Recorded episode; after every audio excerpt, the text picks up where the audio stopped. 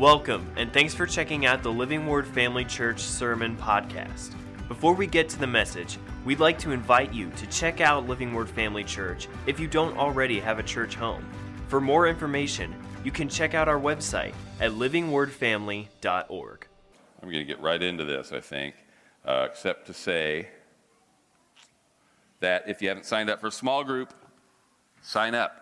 We would love for every single person uh, at Living Word to be in one of those small groups. When you sign up, you are not committing to being there every single time. So if you're saying, well, I would like to, but I can only go uh, a couple times a month, do it anyway. And if you can't get in the group, maybe the group you are most interested in is full, sign up for a different one. This is mostly about the fellowship and the connections and the time of praying for one another.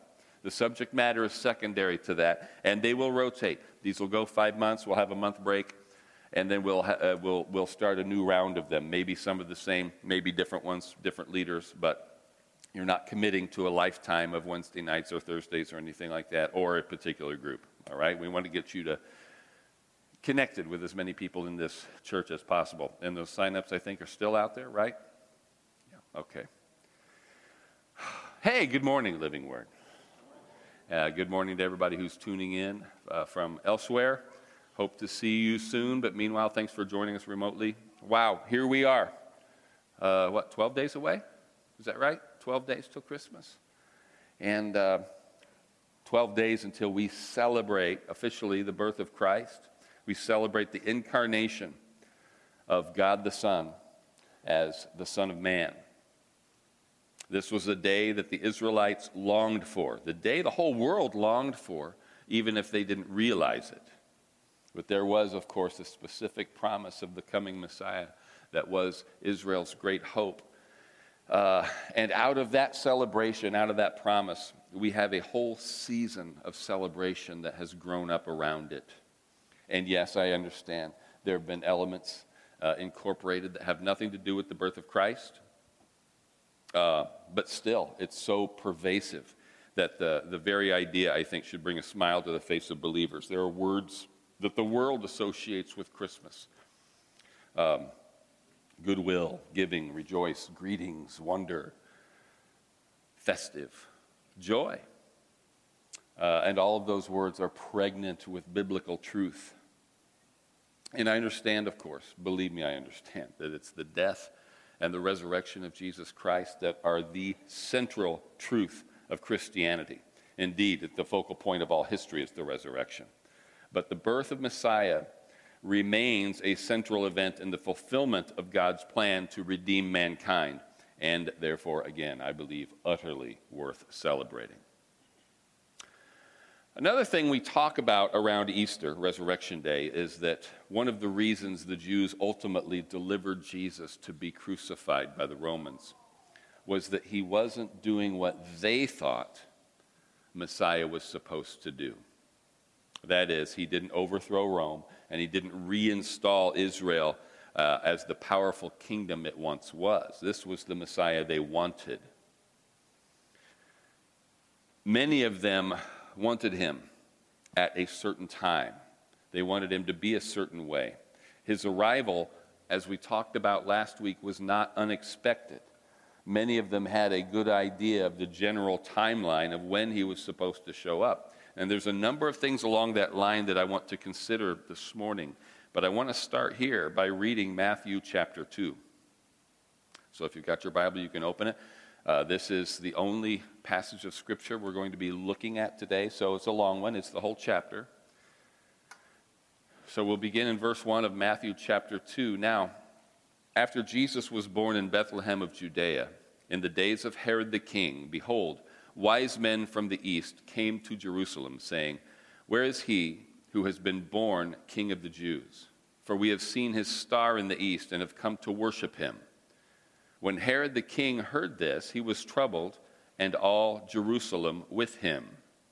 And when he had gathered all the chief priests and scribes of the people together, he inquired of them where the Christ was to be born.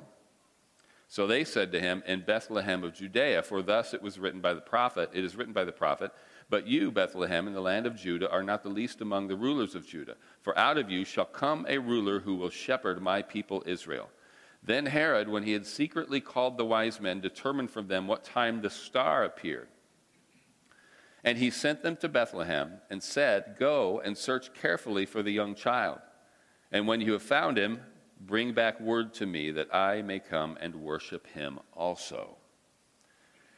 When they heard the king, they departed, and behold, the star which they had seen in the east went before them till it came and stood over where the young child was. When they saw the star, they rejoiced with exceedingly great joy. And when they had come into the house, they saw the young child with Mary, his mother, and fell down and worshipped him. And when they had opened their treasures, they presented gifts to him gold, frankincense, and myrrh. Then, being divinely warned in a dream that they should not return to Herod, they departed for their own country another way. Now, when they had departed, behold, an angel of the Lord appeared to Joseph in a dream, saying, Arise, take the young child and his mother, flee to Egypt, and stay there until I bring you word. For Herod will seek the young child to destroy him. When he arose, he took the young child with his mother by night and departed for Egypt, and was there until the death of Herod, that it might be fulfilled, which was spoken by the Lord through the prophet, saying, Out of Egypt I called my son. Then Herod, when he saw that he was deceived by the wise men, was exceedingly angry, and he sent forth and put to death all the male children who were in Bethlehem and in all its districts from two years old and under, according to the time which he had determined from the wise men. Then was fulfilled what was spoken by Jeremiah the prophet, saying, A voice was heard in Ramah, lamentation, weeping, and great mourning, Rachel weeping for her children, refusing to be comforted, because they are no more. Now, when Herod was dead, excuse me, behold, an angel of the Lord appeared in a dream to Joseph in Egypt, saying, Arise, take the young child and his mother, and go to the land of Israel, for those who sought the young child's life are dead. Then he arose, took the young child and his mother, and came into the land of Israel. But when he heard that Archelaus was reigning over Judea instead of his father Herod, he was afraid to go there. And being warned by God in a dream, he turned aside into the region of Galilee. And he came and dwelt in a city called Nazareth, that it might be fulfilled, which was spoken by the prophets He shall be called a Nazarene. Look how many times it says this happened that it might be fulfilled what the prophet said. Something we'll just, I'll just throw that out there to start out with. Uh, but I want to go cover some basic information about some of the characters in this passage uh, that's going to make it understand, make it easier to understand the point I want to make, or the few points. And we'll start with the wise men, uh, the Magi, as most of you know. Uh, these were astrologers. It says they were from the east. Um, there are songs and depictions of them as kings. And there actually were, in this time and in this uh, broad region, there were such a thing as kings who were magi. But there's nothing scripturally that indicates that these guys were kings. The most likely uh, scenario is that these were uh, Persian astrologers. And uh, that means that they were descended from the Babylonian Empire. Babylonia just kind of melded into Persia, Persia, Babylonia. They're kind of uh, synonymous. But I want you to remember that there were magi in the court of Nebuchadnezzar. You remember that? He had magicians and astrologers and wise men and so on. And who else served in the court of Nebuchadnezzar? The prophet Daniel.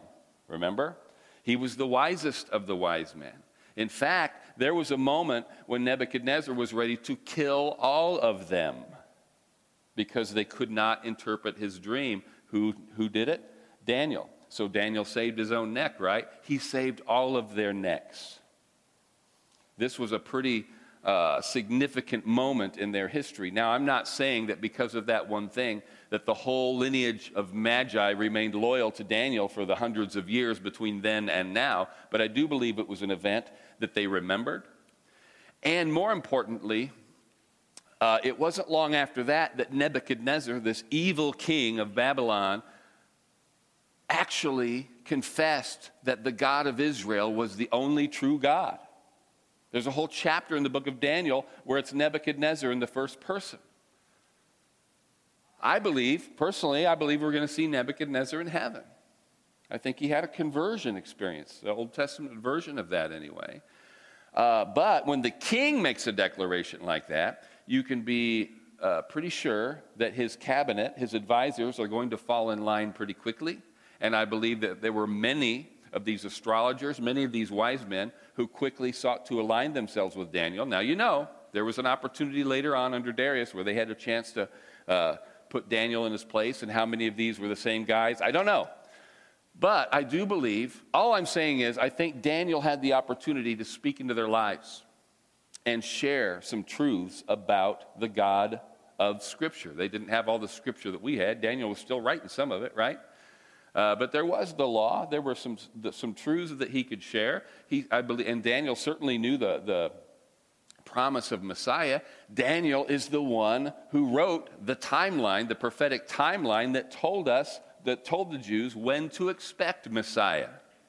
And I think it's, it, it's, it's reasonable to believe that these magi from hundreds of years between Daniel and Jesus kept this belief alive.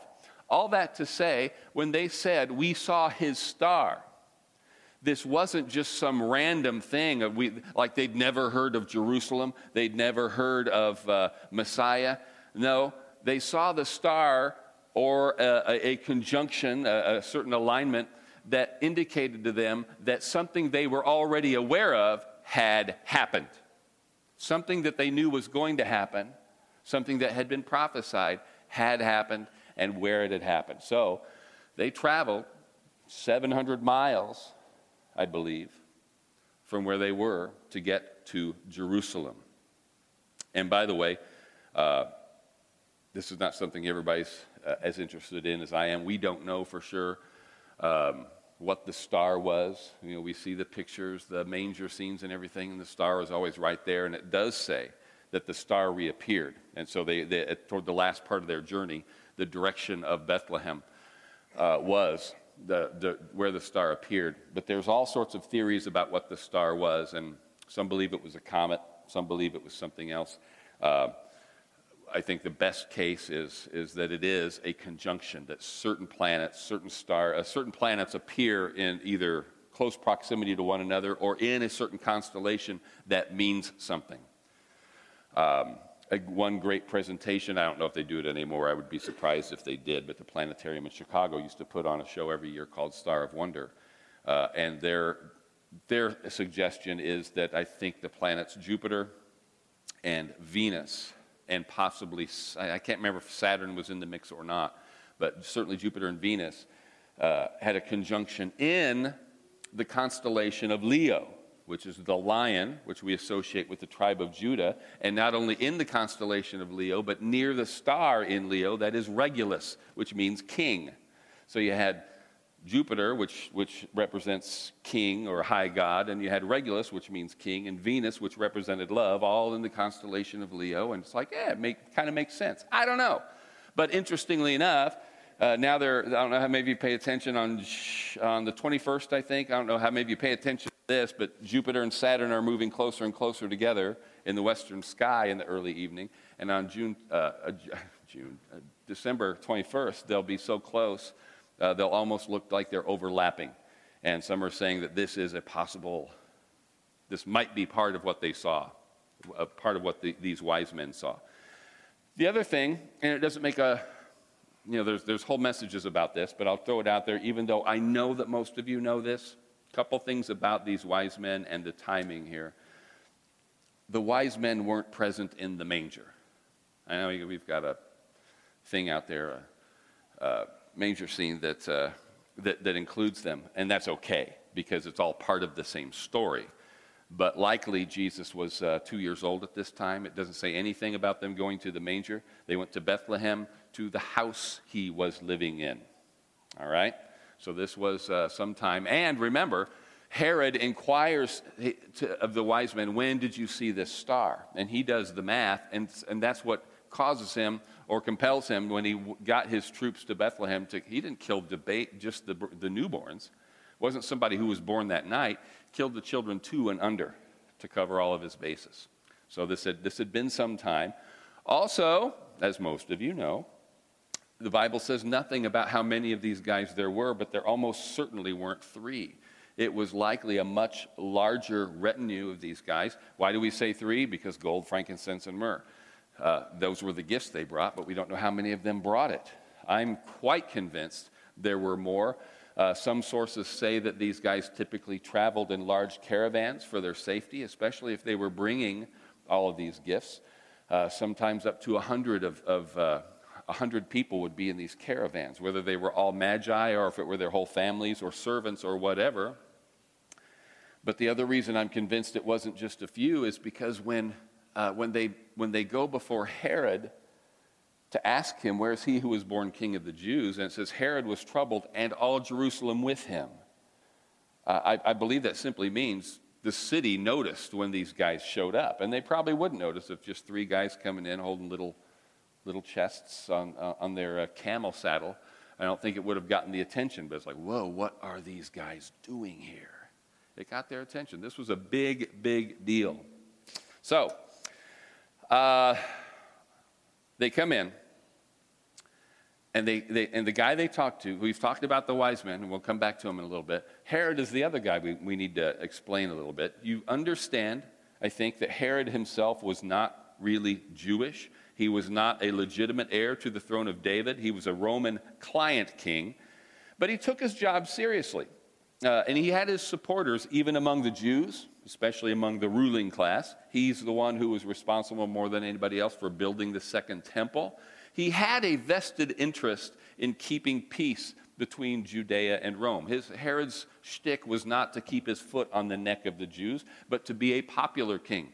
Because if they liked him, they would support him, support his programs, and that meant tax revenue, that meant more money for him, and it meant Rome was happy because they were getting a big chunk of that, right? A lot, lot of politics involved in, in all of this stuff. Um, and he wasn't completely ignorant of, of, the Word of God. He probably just didn't believe it as the Word of God.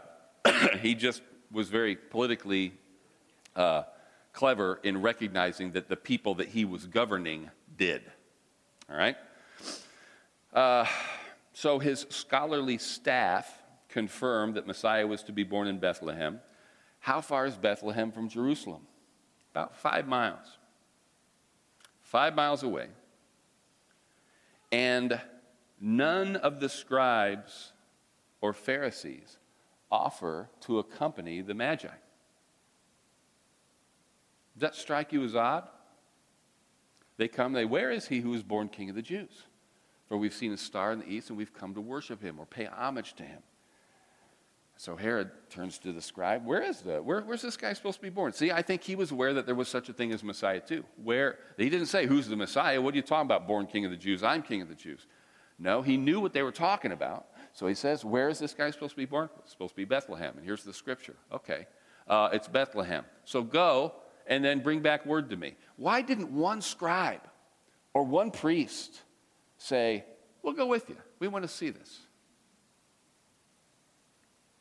These guys traveled 700 miles to see him. And the Jews, the ones who knew the Word of God, the ones who were waiting on Messiah, wouldn't travel five.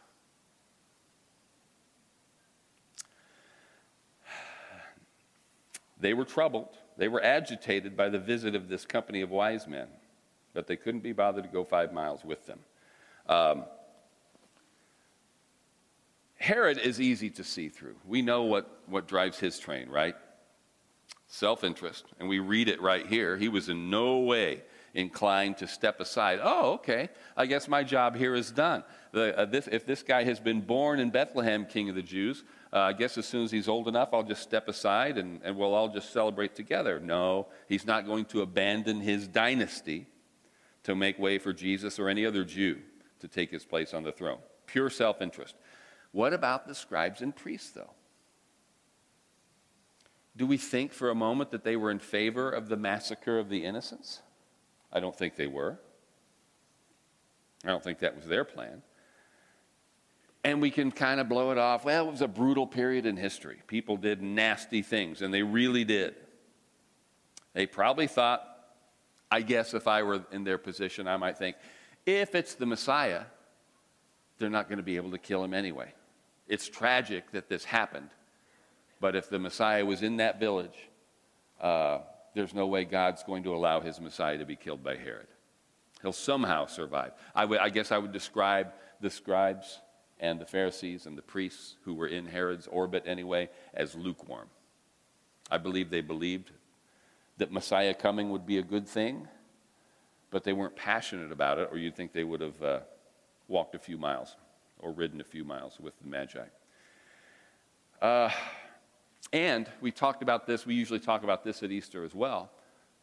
The Jews who believed and even looked for Messiah, they weren't nearly as interested. I don't know how much they even thought about it, how interested they were in the birth of Messiah as they were in the appearance as the Messiah. They didn't want to think about the baby growing up. I, have I've always referenced Keith Green's song, where that line that says, Prophets don't grow up from little boys, do they?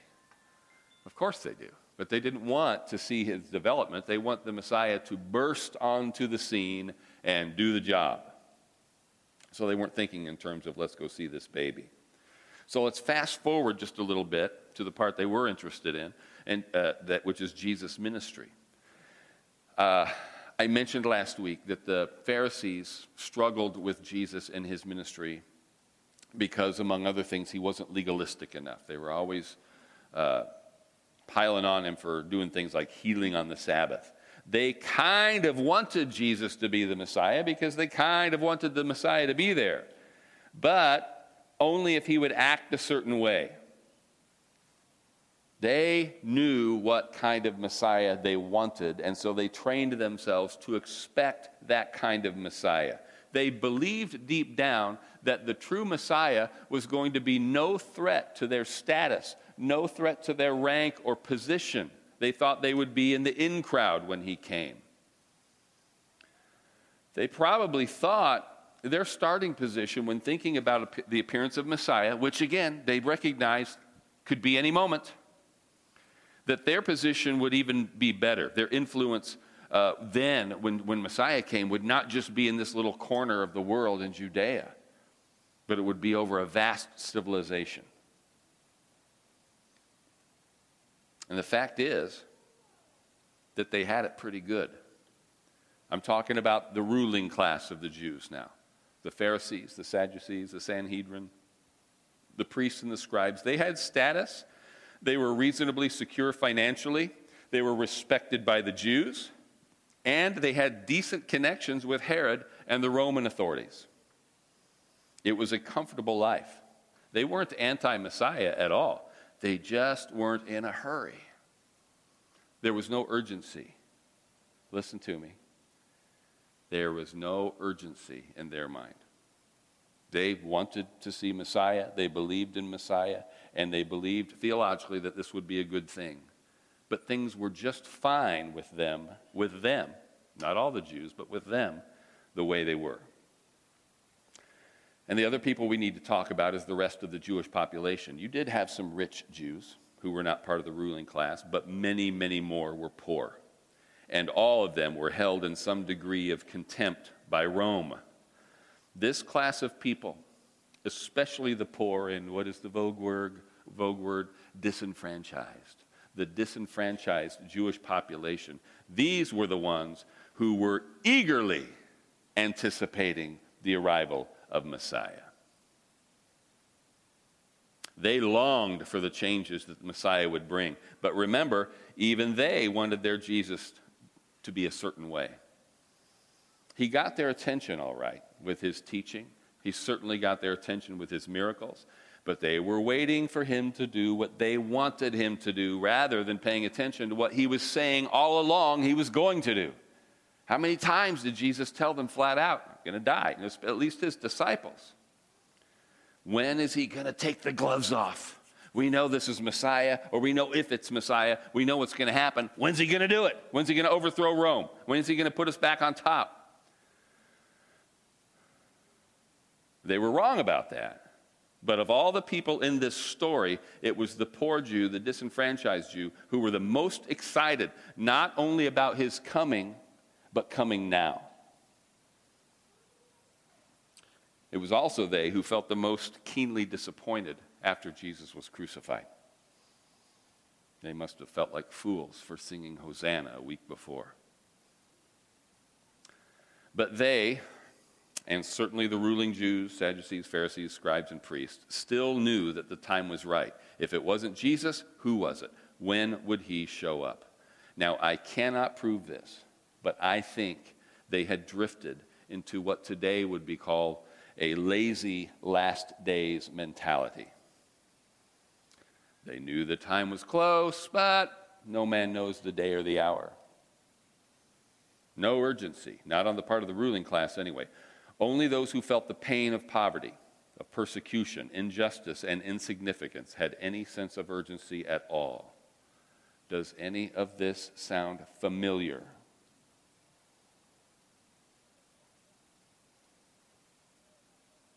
I'm looking at you, Scott Millis. And I'm looking at you, Living Word Family Church. This is harsh, but I have to say it. And it's not just in America, but I'm an American, so this is who I'm speaking to. There is a significant portion of the church in America that loves the Jesus of Scripture. And in terms of being born again, are prepared for his return. And we know, at least we think we do, that in terms of the prophetic writings of the Bible, the time is close. But rather than being excited about that, we're just okay with it. Why? Because things are okay here. We're okay. What's the rush to get out of here? Now, that's less true right now than it was 10 months ago, right? But things are still pretty okay. And, and, and frankly, now listen, don't read anything more into what I'm saying than what I'm saying. Some of, perhaps a lot of this fighting over the election results is about that. It's about securing our comfort, our way of life for us and for our children. Now, don't misunderstand me. I believe we should concern ourselves with keeping our freedoms, our rights, and so on. Patriotism is not incompatible with the gospel as long as we keep them in the right order. It's kingdom first, right? Right? Listen, I heard a guy, this guy has a well known prophetic ministry. I'm not going to name him. I like some of the stuff I've heard from him. And I don't know when he said this, but it was sometime in the last uh, few months. I just watched this the other day. And he was asked by somebody, uh, because again, this guy has a prophetic ministry, and this guy wasn't challenging him, he was encouraging him. He said, Will you say categorically that President Trump will win re election? And his response was, and I quote, I really believe that God's grace on America, God's mercy on America, isn't finished yet. And boy, it would be finished if there wasn't a Trump sitting in that seat. That is nonsense regardless of how you feel about Trump. That is that's a patent lie. You cannot make that statement. When Israel was carried into captivity, God's mercy and grace weren't done with them. Was it? Now, I understand, America is not in the same category as Israel when it comes to a covenant relationship. All I'm saying is that God's grace and mercy is never dependent on who is sitting in a seat of government, whether it's a king, a president, or anything else. And again, my point, only reason I brought that up at all, is that I am concerned that what is driving a lot of people's train is simply maintaining the status quo. And the reason I point out the disenfranchised Jews of Jesus' day, their eagerness for the appearance of Messiah, is that right now there are hundreds of millions of believers in Christ who can think of nothing better than for Jesus to come back right now. In fact, the only good thing in their lives about staying one more day, about Jesus not coming back for one more day, is that means thousands more will be ushered into the kingdom.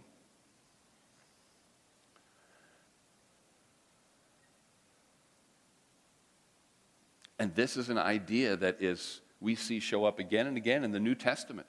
These writings of don't panic, He really is coming back. This was the overwhelming feeling. We want him back. We want him back. We want him back now. He's coming back. He's coming back.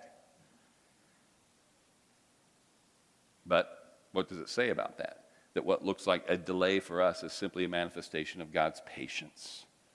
He's not willing that any would not have the opportunity to come to repentance.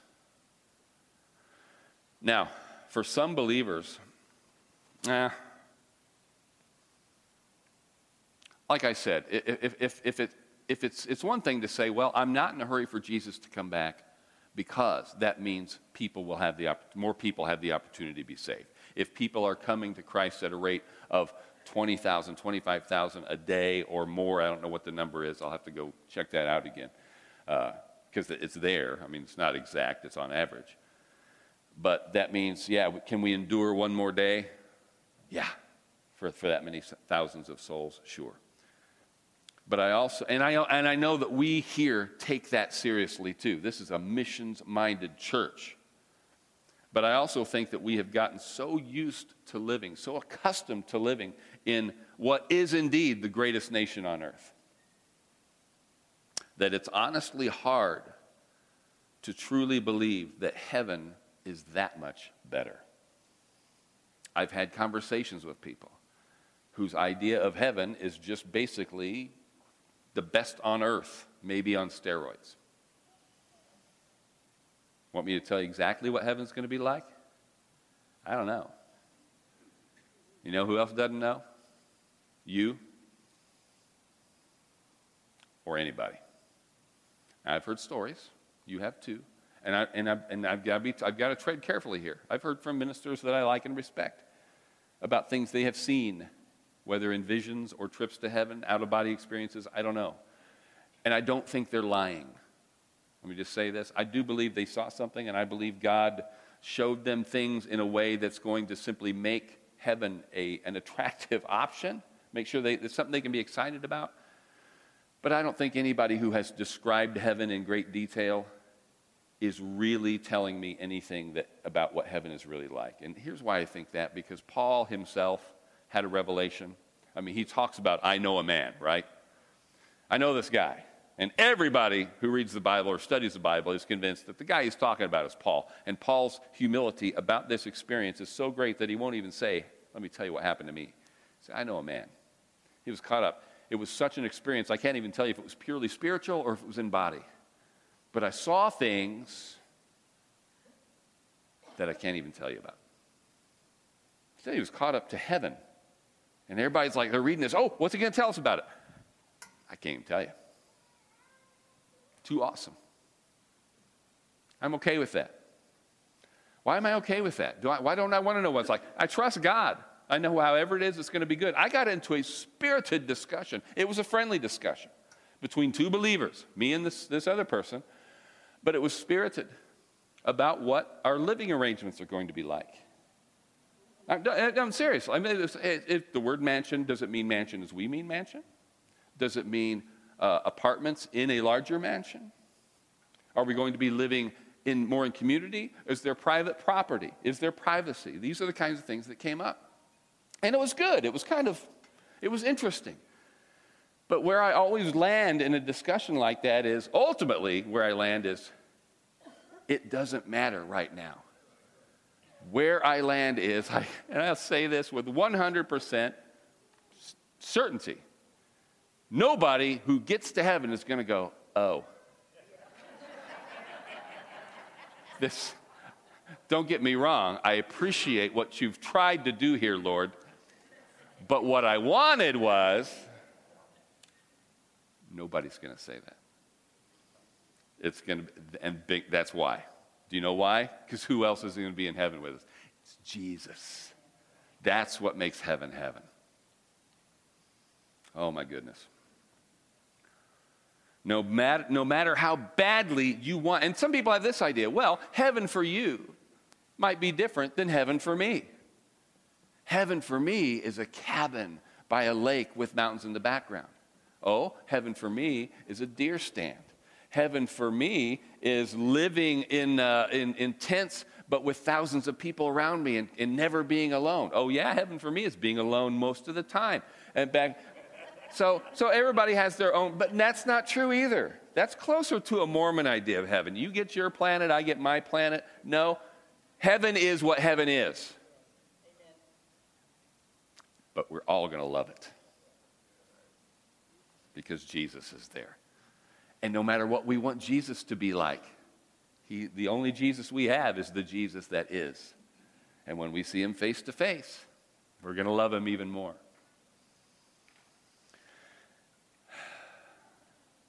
They, the Jesus they wanted, the Jesus in, in, in the day of uh, the days we're talking about here, 2,000 years ago, the Jesus they wanted caused them to miss the Jesus that is. And the Jesus that is, is better than any notion they or we could ever have about who he should be. I heard this story from Bob Yandian years ago when I was attending his church uh, as a Rhema student. Uh, he told this story about a fellow Rhema instructor. I believe it was uh, Randy Gerhart.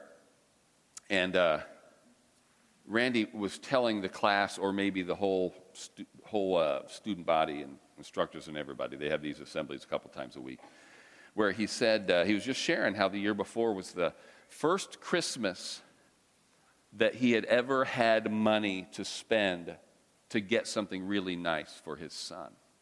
They'd always been scrimping. They'd always had wonderful Christmases, wonderful times of celebration, but they always had to do it on the cheap. And he had money.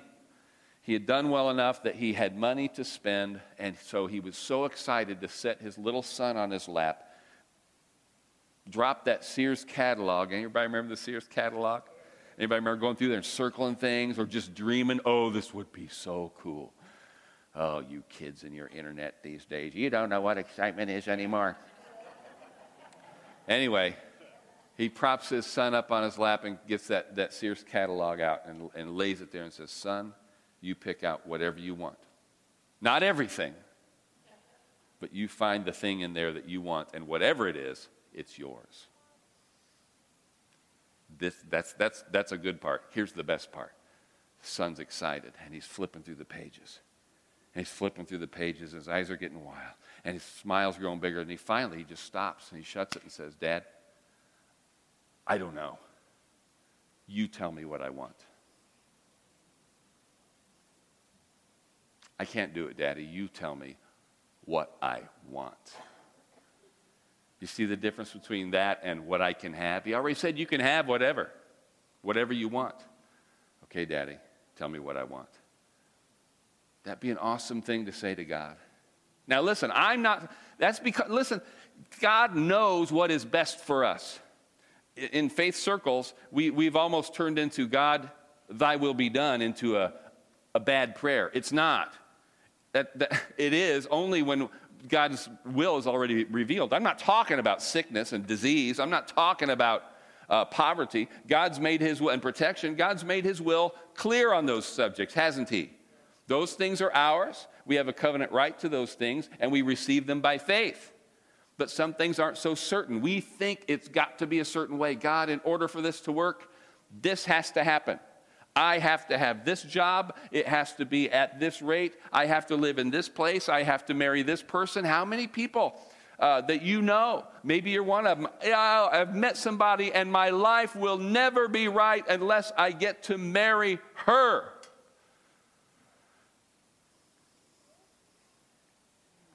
I felt that way. And I said, please. But I know that God is God. And you've got to trust Him with some things that no matter how deeply you desire them, God's plan might be something different. The hard thing to remember is if it's different, it's better. It's better for you. It's much more effective in those cases to pray in the Spirit because God knows better than we do what we should be praying for. Hey, listen, back to this election for a second. If this election mess settles down in a way that pleases us, great. Great. But if it goes the other way, guess what? I still have promises to stand on.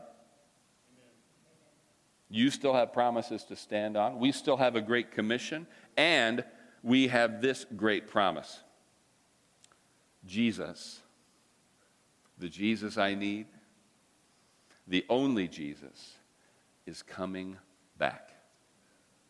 No matter what, no matter who is in office a week from now, a month from now, 10 years from now, Jesus is coming back. I want us to always remember that because it is helpful for me personally to ask myself this Jesus is coming back. How do I feel about that today? Again, I'm not worried about my eternal destiny. Christ took care of that. But am I ready? If he comes back today, am I ready to give an account for my time in this body? That's one thing I always need to be ready for. the great and terrible day of the Lord. It's not just about he's back and everything's cool. We're, we need to stand before him and give an account for what we have done. Am I ready to do that? I need to be ready. But here's the other thing I have to, have to ask myself He's coming back. Why am I not more excited about that? If I'm doing, if I'm ready to give an account, why am I not more excited about that? And maybe it's because my love for this world has somehow dampened my longing for my true home.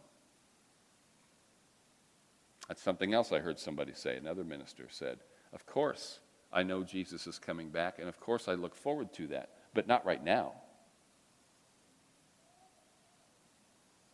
And it wasn't said in the sense of, sorry, we've got too many more people to save. It's like, things are good. Joni Eareckson Tada, who many of you are familiar with her ministry, she's been wheelchair bound since she was a teenager, and I disagree with her theological position on, on, on healing and some things like that, but, uh, but she's shared some wonderful things over the years. And I remember reading just a short column by her in a magazine. This is 25 years ago, probably where she talked about, toward the end of this, it was a short article, but toward the end of it, she said, There are actually advantages that I have being a quadriplegic. That I, think, I feel that being a quadriplegic gives me an advantage over some believers in some ways. And she listed a few, but the only one I remember, I remember because it just was like an arrow going through my heart. It said, I have a lively hope of heaven. Of course she does. She's going to be able to walk in heaven. She's going to be able to use her whole body in heaven, her glorified body in heaven. But why should her hope for heaven be any more lively than mine? That's the problem. I think my life is so great right now that I'm not in a hurry for that one. This, I believe,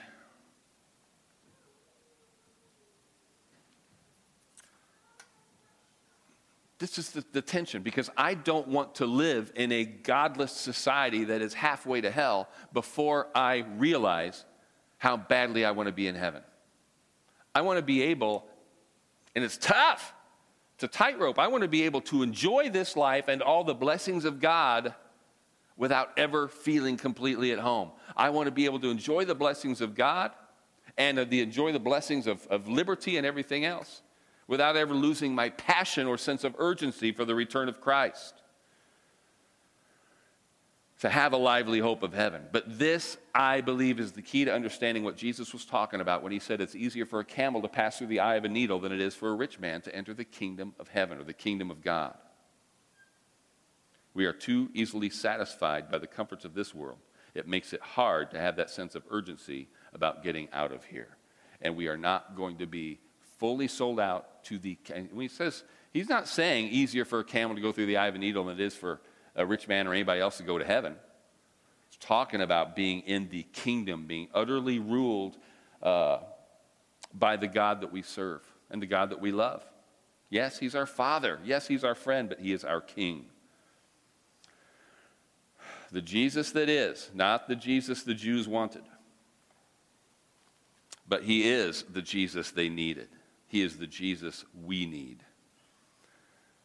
And I'll wrap this up. Praise and worship team, you can be coming on up here.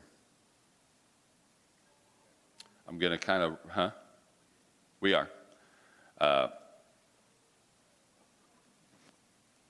I'll kind of circle back around to where I started right after praise and worship.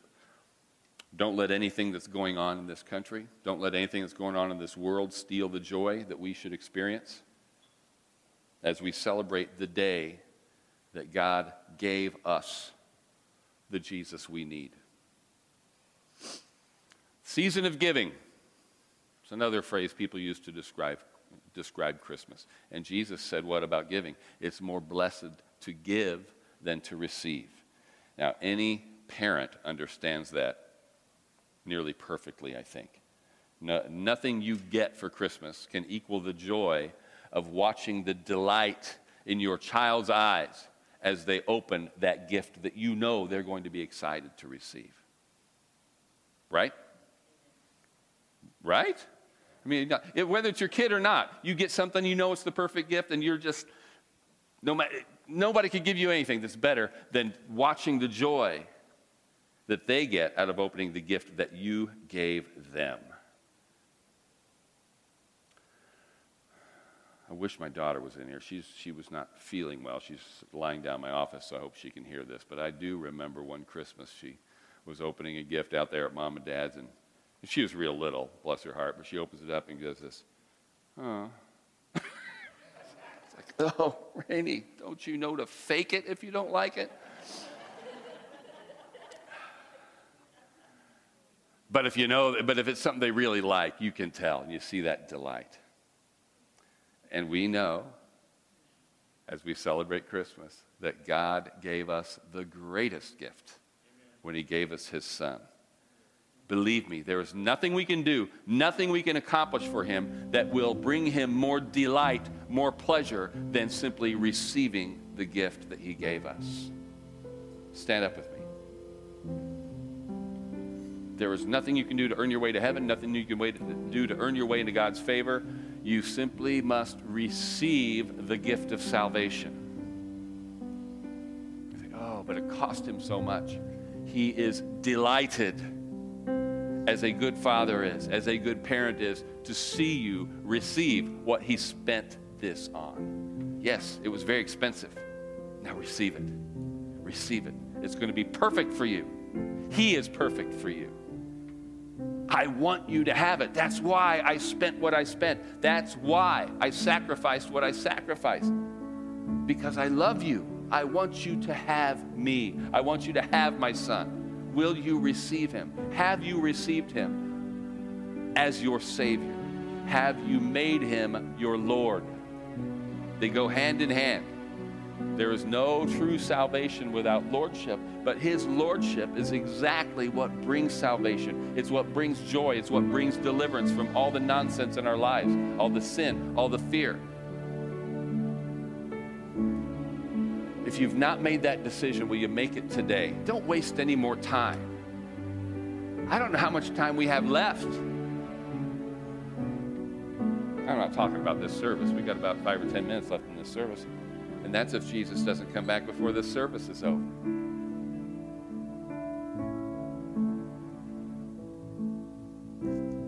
Don't waste another day. Do you? I always need to flip this around. If you've never made Jesus Christ your Lord, you personally, if you've never acknowledged, I am a sinner in need of salvation, and I recognize that Jesus is the only one who provided that for me. He died the death that was supposed to be my death, and even my death wouldn't secure my salvation. He lived a perfect life, took my sin in his own body, and paid the penalty for my sin. Does anybody in here, has, has anybody in here never made that confession? I believe that Jesus is Lord. I believe God raised him from the dead. I declare that he is my Lord. If you've never made that decision, will you make it today? Just with a show of hands. Yep, that's me. Right now. Praise the Lord. Praise the Lord. Anybody else? If you recognize it as truth, don't wait another day. We might not have another day. And even if we, the world, might have another day, you might not. That's why, Jesus, that's why it says now is the accepted time. Today is the day of salvation bow your knee before the Lord Jesus Christ. Bow your heart before the Lord Jesus Christ. Anybody else? One last time, show of hands. Yep, today's my day. I'll do it. See you, sister. Praise the Lord. I'm not going to have you come up here, but she raised her hand. I didn't have everybody bow their head and close their eyes. Sister here is ready to give her heart to the Lord, or soon to be sister. Can we all pray this out loud with her? You guys all right with that? Dear God, thank you for Jesus. Thank you for the salvation that you have provided. I believe Jesus is the only way. So today I declare He is my Lord. The death He died was for me. I receive that gift of salvation. And I now call you Father. Thank you, Father for saving me. Thank you, Jesus, for being my Lord and my Savior. Amen. Amen. Praise the Lord. Welcome to the family. Welcome to the kingdom. Praise God. Praise the Lord. Thanks for listening. We hope that this message encouraged and equipped you in your walk with Christ. Make sure to follow us on Facebook or Instagram to stay updated with what's going on at Living Word Family Church. Have a great day.